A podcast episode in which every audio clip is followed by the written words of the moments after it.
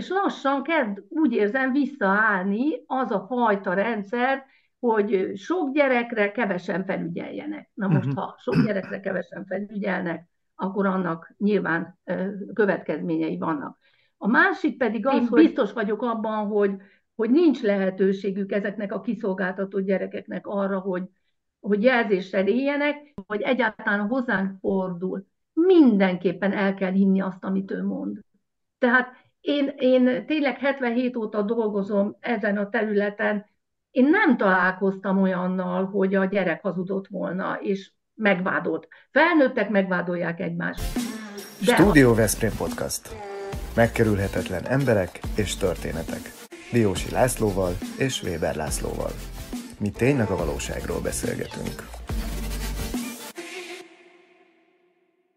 Kedves nézőink és hallgatóink, mai vendégünk dr. Purda Zsuzsanna, családjogász és gyermekvédelmi szakértő, aki hosszú időn keresztül, csak nem másfél évtizeden át a Veszprém megyei jogú város polgármesteri hivatalának eh, gyámhivatala vezetője volt, illetve most önkéntesként dolgozik a Veszprémi eh, családsegítő intézménynél. Nyilvánvalóan van különleges aktualitása ennek a mai beszélgetésünknek, mégpedig a eh, gyermekbántalmazási ügyek, mindaz, ami most politikai eh, botrányt jelent, lemondásokkal járt és egyéb következményekkel. Szeretnénk az aktuál politikát mellőzni ebben a beszélgetésben, de nyilván nem tudunk elvonatkoztatni eh, napjaink ezzel kapcsolatos problémáitól. Úgyhogy alig hiszem, hogy kevésbé autentikus személlyel beszélhetnénk, mint Zsuzsa, aki a gyermekvédelem területén publikál is, oktat, kurzusokat vezet, Szóval minden tudsz, ami ezzel kapcsolatos, és nagyon kíváncsiak vagyunk laikusként, én legalábbis laikusként, arra, hogy mi a véleményed. Mit kellene tenni a gyermekvédelmi rendszerrel, milyen változtatásokat kellene eszközölni, és hogyan tovább. Szóval kezdjük azzal a beszélgetést, hogy talán egy ilyen fiatalosan kinéző hölgynél elmondhatjuk, hogy te már ugye nyugdíjban vagy. Mi, miért kell neked még önkéntesként tevékenykedni ebben a műfajban? Annyira odavágyik a szíved ehhez, annyira otthon vagy ezen a területen, vagy annyira szükségét érzed annak, hogy segítsél, mert ráfér erre az ágazatra minden hozzáértőnek a közreműködése. Ha most nincs időd végignézni vagy meghallgatni az epizódot, akkor iratkozz fel csatornánkra, és gyere vissza bármikor, amikor neked alkalmas. Így nem maradsz le semmiről. Hát először is köszönöm szépen, hogy itt lehetek, és szeretettel köszöntök mindenkit. A kérdésre annyi a válaszom, hogy mindkettő.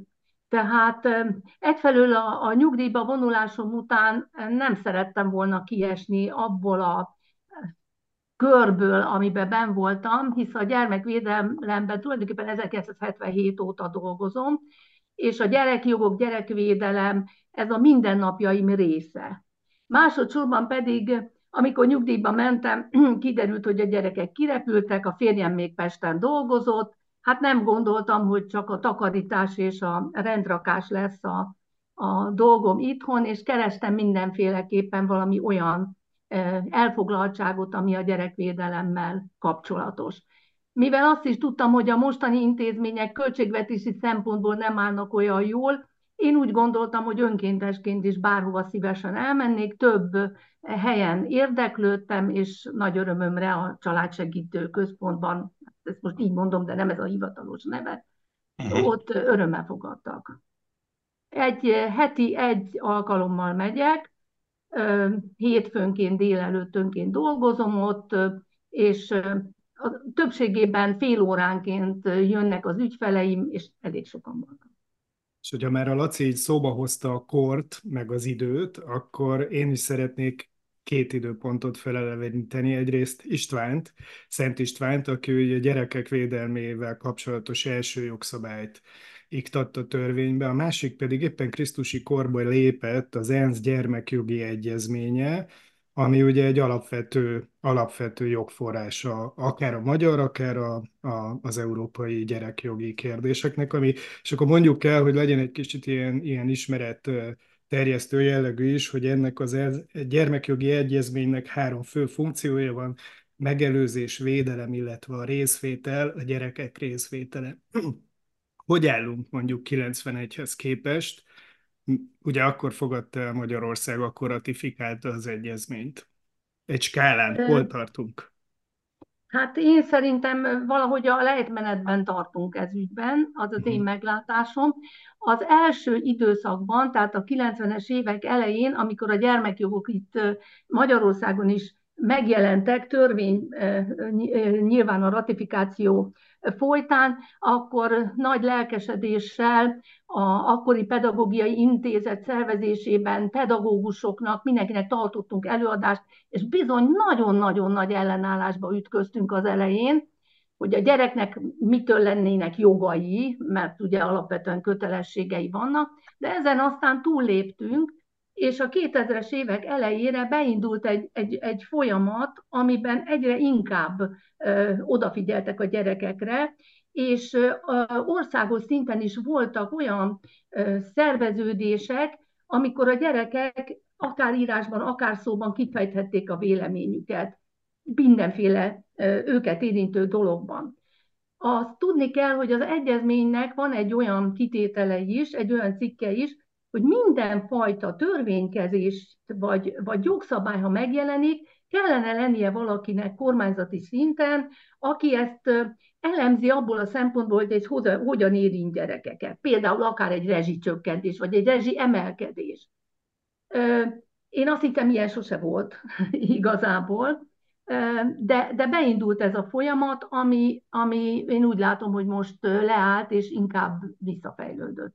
Uh-huh. Tehát most én úgy érzem, hogy az ombudsmanok próbálnak itt Magyarországon valamit tenni, és azt nyilvánvalóan kell is jelentést írni az ENSZ egyezmény alapján, meghatározott időszakonként a, az UNICEF-fel kapcsolatban, meg egyáltalán a gyermekvédelmi, hogy, hogy hogyan alakulnak a gyermekvédelemmel kapcsolatos gyermekjogokkal kapcsolatos szabályozások az országban, ezek a jelentések, ha késve is, mert mindig késnek, megszületnek, de semmiféle konkrétumokat én az utóbbiakban nem olvastam. Próbáljuk meg elemezni azt, hogy mi vezethetett ahhoz a helyzethez, hogy a gyermekbántalmazás az ilyen e, módon előtérbe került, és ekkora nagy e, politikai vihar kerekedett belőle. Szóval mik azok az okok leginkább, amelyek úgy gondolod, hogy e, kódolták ezt a szituációt? Nyilvánvalóan azért vagyok itt, mert az én véleményemet tudom csak elmondani. Természetesen. Hát azt azért tudni kell, hogy Magyarország nagyon jól állt ebben a kérdésben, mert az 1901-es első gyerekvédelmi törvény Európában az első volt gyerekvédelmi törvény. Utána jött a 97-es, tehát eltelt egy kis idő, de az 1997-es gyermekvédelmi törvény, ami még most is hatályban van, ez nagyon-nagyon korszerű volt. Tehát ezt tényleg ünnepelték szinte, nem csak Magyarországon, hanem tényleg nagyon sok elismerést kaptunk nemzetközi szinten is. Ez segített lebontani a nagy nevelő otthonokat, segített abban, hogy elválasztódjon a megelőzés, a segítés a hatósági intézkedésektől, és mind a, a hatósági, mind a szociális, mind pedig az intézményes gyerekvédelemben teljes megújulást hozott. És én azt gondolom, hogy ez, ez nagyon jó irányban fejlődött, a, és most itt nem a hatósági részre gondolok kitérni, hanem a, az intézményes gyermekvédelemre, tehát amikor gyerekek benne, van, benne vannak a, az állami gondoskodás rendszerében, ahogy lebontották a nagy nevelőotthonokat, megindult a nevelőszülői képzés, ami egy nagyon, hát legalább két-három hetes vagy egy hónapos képzés volt, nagyon-nagyon megnézték azt, hogy kik lehetnek nevelőszülők, alkalmasak-e erre, képezték őket, és így kerültek ki a gyerekek nevelőszülőkhöz. A 30-40 fős vagy 120 fős nevelőotthonokat lebontották kicsi családi házakká, ahol 10-12 gyerek élt családias körülmények között, és ez nagyon szépen beindult. Most úgy gondolom, hogy ezután jött az, amikor a szakmát kezdte átírni a pénzügyi vonal, ami azt jelentette, hogy hát a, a megyei önkormányzatok, akik abban az időben ezekért a családi házakért, nevelőotthonokért felelősek voltak, úgy gondolták, hogy hát van itt 8 vagy 10 ilyen családi ház, ahol 10-12 gyerek van, annak van egy vezetője, egy házvezető, hát ez ennyi vezetői fizetés, hát mi lenne, ha ezeket összevonnánk, és egy vezető lenne, és ott kapna egy kicsit több pénzt, tehát lehetne ezen egy kicsit spórolni. Másodszorban az is felmerült, hogy nincsenek kihasználva ezek a házak. Azaz egy 12, maximum 12 férőhelyes lehetett egy ilyen ház, de van, amikor 8 vagy 10 gyerek van ott. És akkor elkezdték feltölteni ezeket a házakat. Ez nem, nem jelentett jót. Megmondom miért, mert ha hirtelen be kellett utalni gyermekeket, azokat akár testvérekkel, akár egyedül, nem volt hova elhelyezni. Tehát ha nincs üres férőhely, amit tartalékolni kell, akkor nem lehet elhelyezni.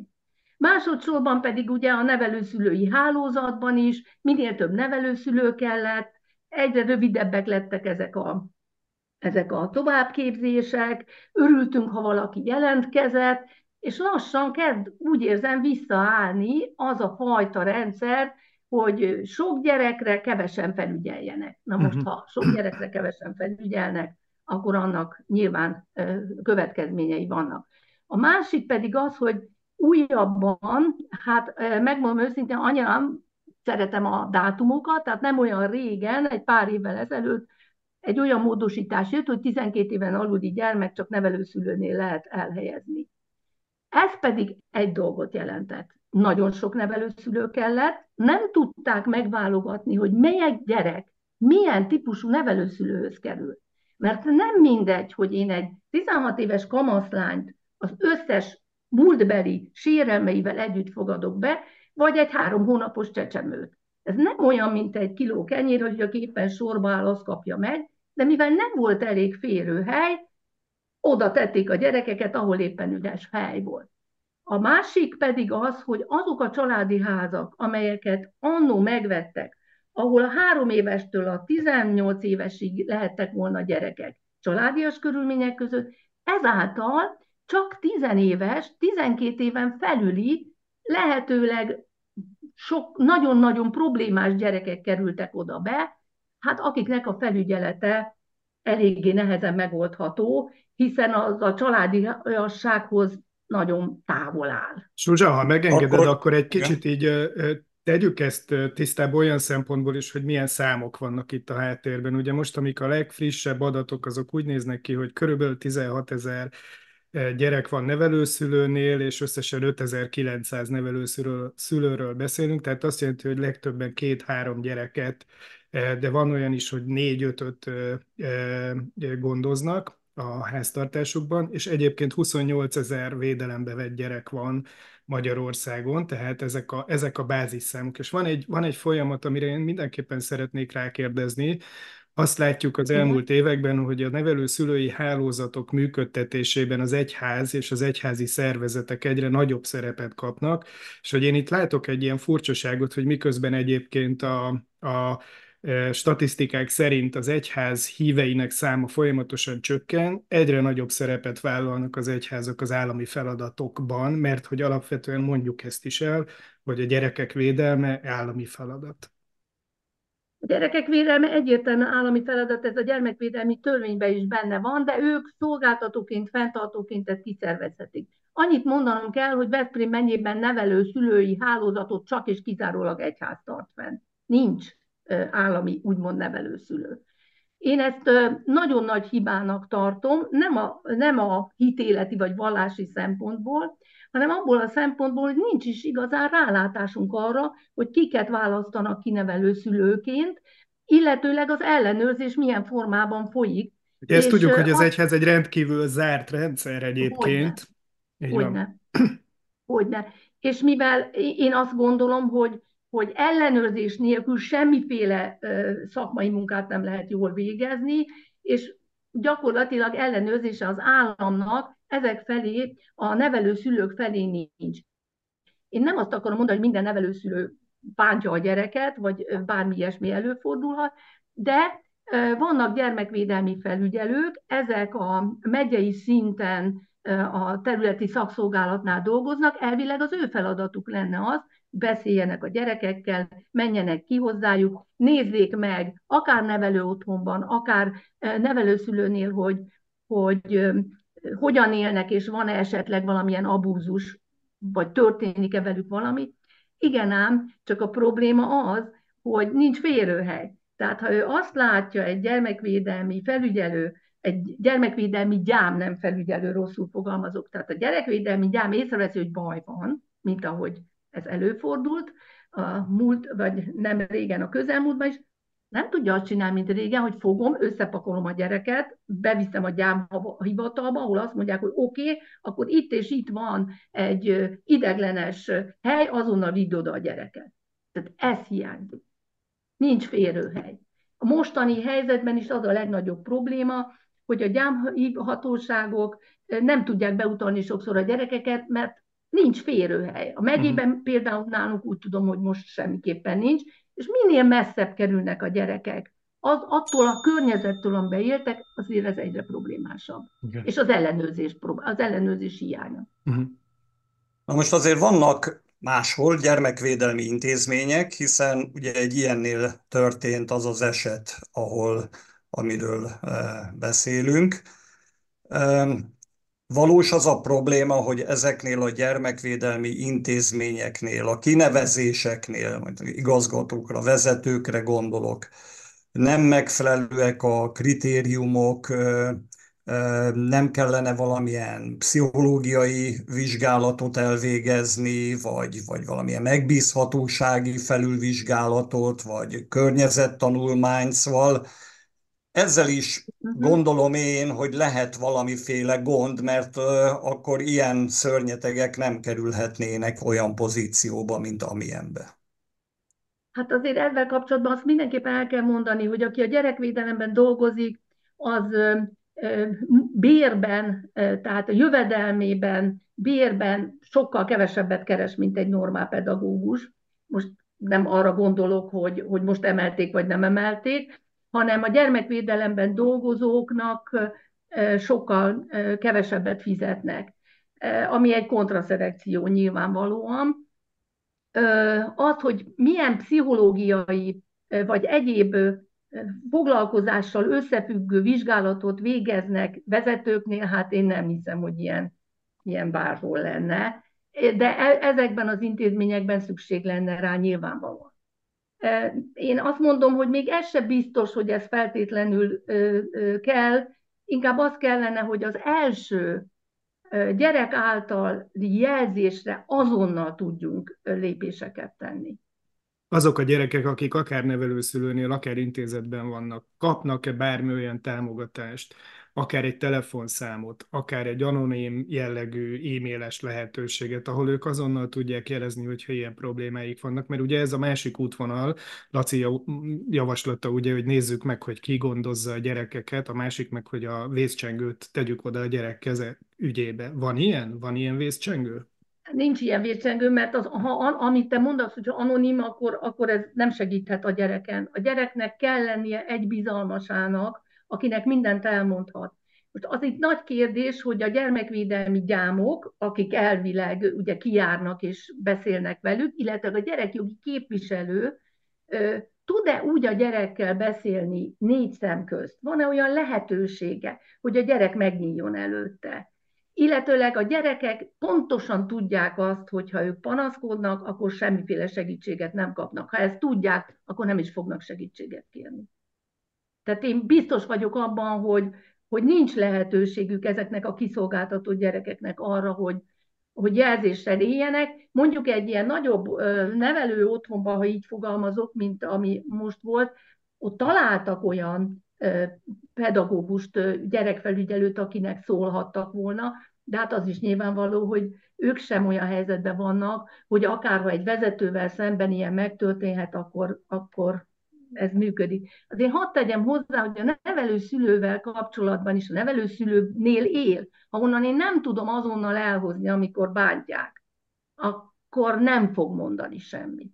Uh-huh. Ő akkor fog mondani valamit, ha tudja azt, hogy én elmondom a gyámnak, a gyámomnak, hogy mi bajom van, és akkor biztos, hogy értem jön másnak. Ez nem történik meg, akkor, akkor ez nem e, működik. De azért még egy dolgot hadd tegyek hozzá, hogy azért a társadalom szemlélete is egy kicsit szerintem féllábas, vagy nem tudom, hogy fogalmazzak, mert azért a gyerek bántalmazással kapcsolatban nekem nagyon-nagyon rossz tapasztalataim vannak, hogy ezt hogyan veszik az emberek, akár a bíróságok. Tehát én magam voltam olyan tárgyaláson, amikor gyerekbántalmazás ügyben az volt a bíróságnak, a, ott a bírónak a, a hozzátenni valója, hogy örüljön, hogy valaki befogadta. Szóval amíg ez így működik, vagy működik egyáltalán az, a, az hogy hogy nevelési célzatú verés, mert ez még mindig benne van a társadalom, hogy nevelési célzattal a gyereket meg lehet verni. Addig olyan nehéz előrelépni, és ezzel kapcsolatban semmiféle felvilágosítást vagy ilyesmit nem látok. Tehát, hát most ilyen... az igen? elhangzottak alapján én ez eléggé, eléggé lehangolóan veszem tudomásul, hogy milyen is itt a helyzet. Talán törvényszerű, hogy ilyen gondok, problémák előbb-utóbb a gyakorlatban is a nyilvánosság elé kibuknak. Valószínűleg egy totális reformra lenne szükség. És ilyen jelzések egyébként nem érkeztek, mármint a szakma részéről, vagy de nem volt erre fogadókészség a, a kormányzat esetében? Hát erre vonatkozóan, hogy most a kormányzat esetében milyen jelzésekre reagálnak, én ezt nem tudom megmondani. Azt tudom mondani, hogy, hogy ezt a gyermekvédelmet néhány nagyon lelkes és odaadó ember végzi elszigetelten. Tehát én nem látok egy olyan, tehát már maga az, hogy, hogy ugye az állam a saját feladatát mindenhova ki helyezi, és mert így olcsóbb, ugye nyilván, hogyha nevelőszülői hálózatot nem én tartom fenn, stb. stb. Ha minél kevesebben dolgoznak, ha egy gyermekvédelmi gyámra 40 gyerek jut, vagy 30 gyerek jut, tehát amíg a, a, a pénzügy és a politika a szakmát felülírja, addig szerintem nem nagyon lesz változás. Uh-huh. Pedig a történet ugye nem ma kezdődött, Móricz Zsigmondtól az árvácskát elég sokan ismerik, és már abban az időben is ezt fogalmazta meg, Moritz, hogy az állam egy furcsa szereplő ebben a történetben, és azért hát elvileg mi előre megyünk, meg fejlődünk, de hát ezek szerint akkor nem. Viszont nagyon fontos kérdés, hogy hát mit üzensz az influencereknek, hogy akkor merre tovább? Tehát mit kell javasolniuk, mert ők ugye alapvetően ezért hirdették meg a mozgalmukat, hogy jobbá tegyék ezt a rendszert. Tehát ha te így röviden az influencereknek most küldenél egy üzenetet, hogy mi a fókusz, mi az irány, akkor mit mondanál nekik? Én azt mondanám, hogy keressenek meg olyan szakembereket, akik most per pillanat a gyermekvédelemben dolgoznak, van rálátásuk, akár helyileg, akár hál' Istennek kicsit nagyobb szinten is. Egyébként láttam most, hogy, hogy már alakul is ez. Tehát a szakemberekkel kellene hát fölvenni a kapcsolatot, mindenképpen kellene feltérképezni, hogy hol vannak a legnagyobb problémák, de ezt csak a szakemberek tudják. Tehát nem politikusokat, hanem szakembereket kellene maguk mellé állítani, ami könnyen is fog menni szerintem, ha ezt ők így komolyan gondolják, mert olyan mérhetetlenül széttagolt jelenleg a gyermekvédelmi rendszer, hogy ezt nagyon nehéz átlátni, én most attól félek, hogy az a bejelentés, hogy a gyermekvédelmi rendszerben most valami újítunk, és segítünk, és megcsináljuk, és valami megpróbáljuk megakadályozni, hogy ilyen előforduljon, nehogy az legyen megint, hogy egy, egy minisztériumban egy főosztályvezető, vagy bárki megkapja a feladatot, hogy írjon egy új törvényt, vagy egy új kormányrendeletet, ezt megírják, aztán majd lesz valami. Tehát szakemberek nélkül, hozzáértők nélkül új rendszert, vagy akár a régiből visszahozni a 97-esnek az, az alapelveit, ezt csak így lehetne megcsinálni. Uh-huh. Tehát ez a széttagoltság és alulfizetettség és a gyerekek magára hagyása, ez ennek a következménye. Uh-huh. Ez az alulfinanszírozottság, ez jelenti azt is, hogy elhagyják a pályát azok, akik egyszerűen képtelenek megélni a fizetésükből, holott ők feltételezem, hogy tapasztaltak, meg megfelelő ismeretekkel, meg információkkal rendelkeznek, meg eddig is komoly teljesítmény nyújtottak. Szóval mennyit nyom alatban az, hogyha sikerülne a finanszírozáson változtatni? Biztos, hogy sokat nyomna alatban. Hát ha belegondolok, hogy itt a megyében sorra zárnak be azok a lakásotthonok, vagy hát családi házas lakásotthonok, amik annó működtek, azt hiszem négyet zártak be most kapásból, és főként amiatt, hogy nincs gyerekfelügyelő, nincs személyzet, nem kapnak. Én ezt nem is csodálom, mert, mert ahogy mondtam is, ezekben például ezekben a házakban, vagy a, a nem nevelőszülők, hanem nevelő otthonokban élő gyerekek esetében ezek nagyon súlyos magatartási problémák, tizenéves gyerekek.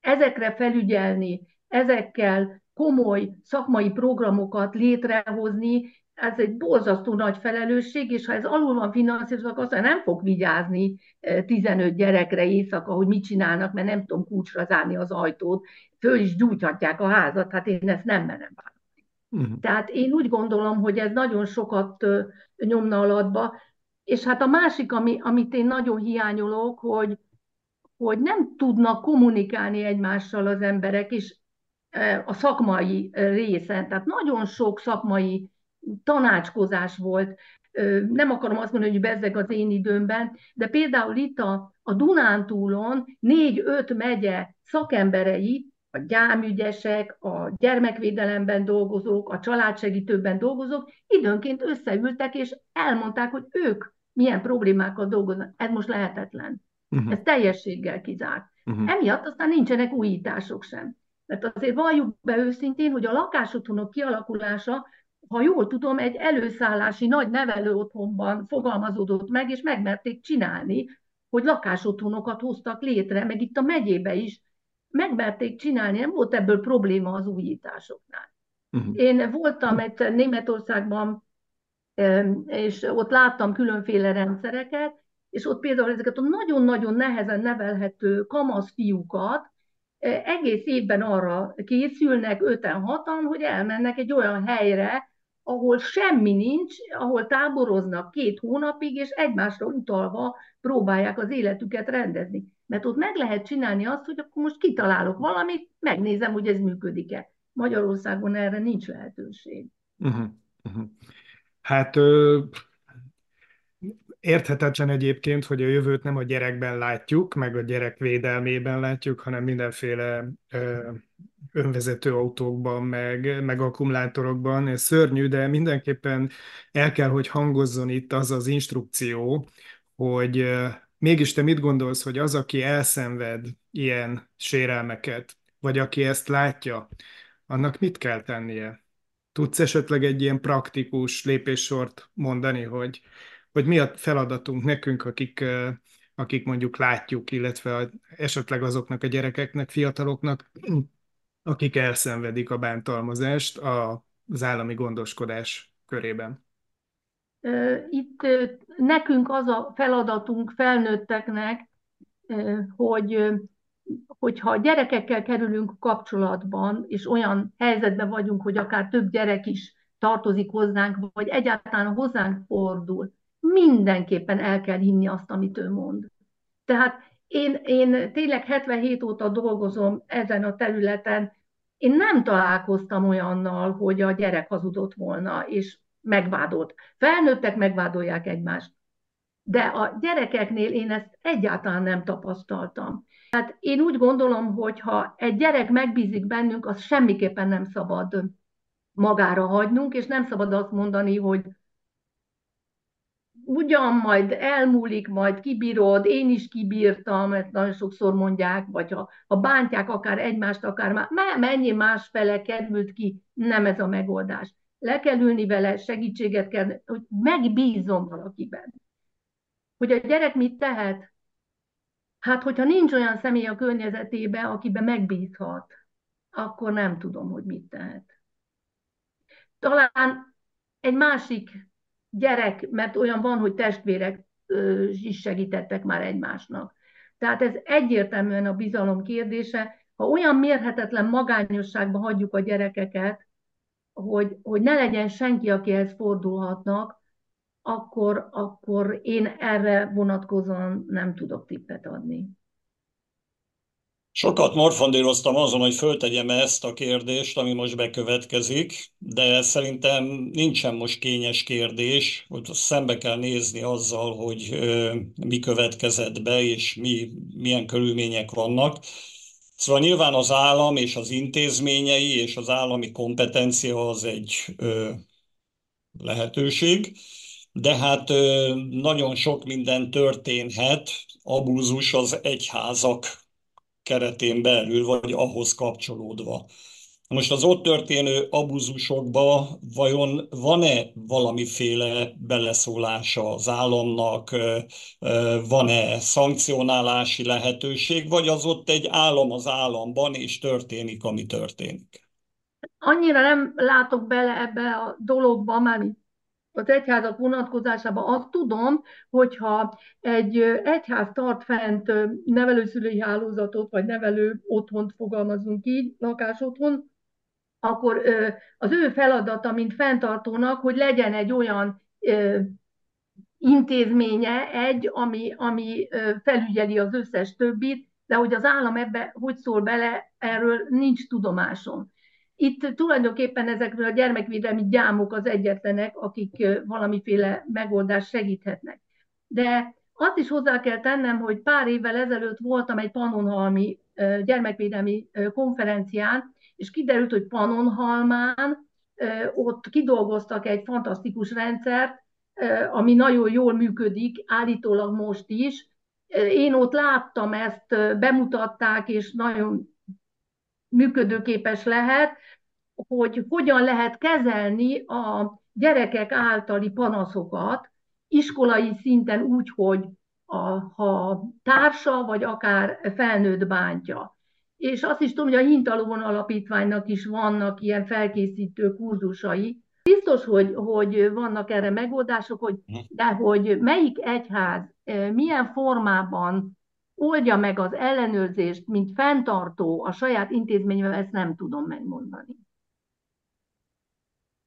Hát a mai beszélgetésünk nem egy igazán vidám témát dolgozott föl, de azt gondolom, hogy a sok-sok epizódunkba belefér az is, hogy szembenézzünk olyasmivel, ami a mindennapjainkat beárnyékolhatja. És köszönjük szépen neked, Zsuzsa, hogy rendelkezésünkre álltál, sok mindent megtudtunk. Én valahogy egy olyan ígéretet tennék, gondolom a Lacival együtt, hogy egy pár hónap múlva, amikor már látszanak bizonyos intézkedések, változtatások, nem csak szándékszinten, hanem a gyakorlatban, akkor talán a műsorban visszatérhetnénk arra, hogy te, mint egy hozzáértő, kellően kompetens szakértő, hogy látod a változtatásokkal kapcsolatos hát, ismereteket. Örülnék, ha lennének. Oké. Okay. Köszönöm szépen. Köszönjük szépen, kedves nézőink és hallgatóink. Dr. Purda Zsuzsával, családjogásszal, gyermekvédelmi szakértővel beszéltünk. Köszönjük a Vitakingnek, a Szófia Magánklinikának, a Kianti Apartmentsnek, a Targonca Trade-nek, a Ringautónak, a Nyugalom Kft-nek, a Royal Kertnek, a Greenman Kft-nek és a Triton Life diagnosztikai központnak, hogy segít bennünket abban, hogy olyan aktuális kérdésekkel foglalkozzunk, amely figyelmet érdemel, és megkerülhetetlen emberekkel beszélgessünk. Köszönjük szépen még egyszer, hogy itt voltál velünk. Köszönöm szépen. Viszont. Köszönjük szépen, és akkor a nézőink, hallgatóink figyelmébe ajánljuk azt is, hogy odakint tényleg szörnyek járnak. Segítsünk és figyeljünk oda. Köszönjük szépen a gyerekek nevében is. Ez a Studio Veszprém műsora volt, hallgasson ránk minden pénteken!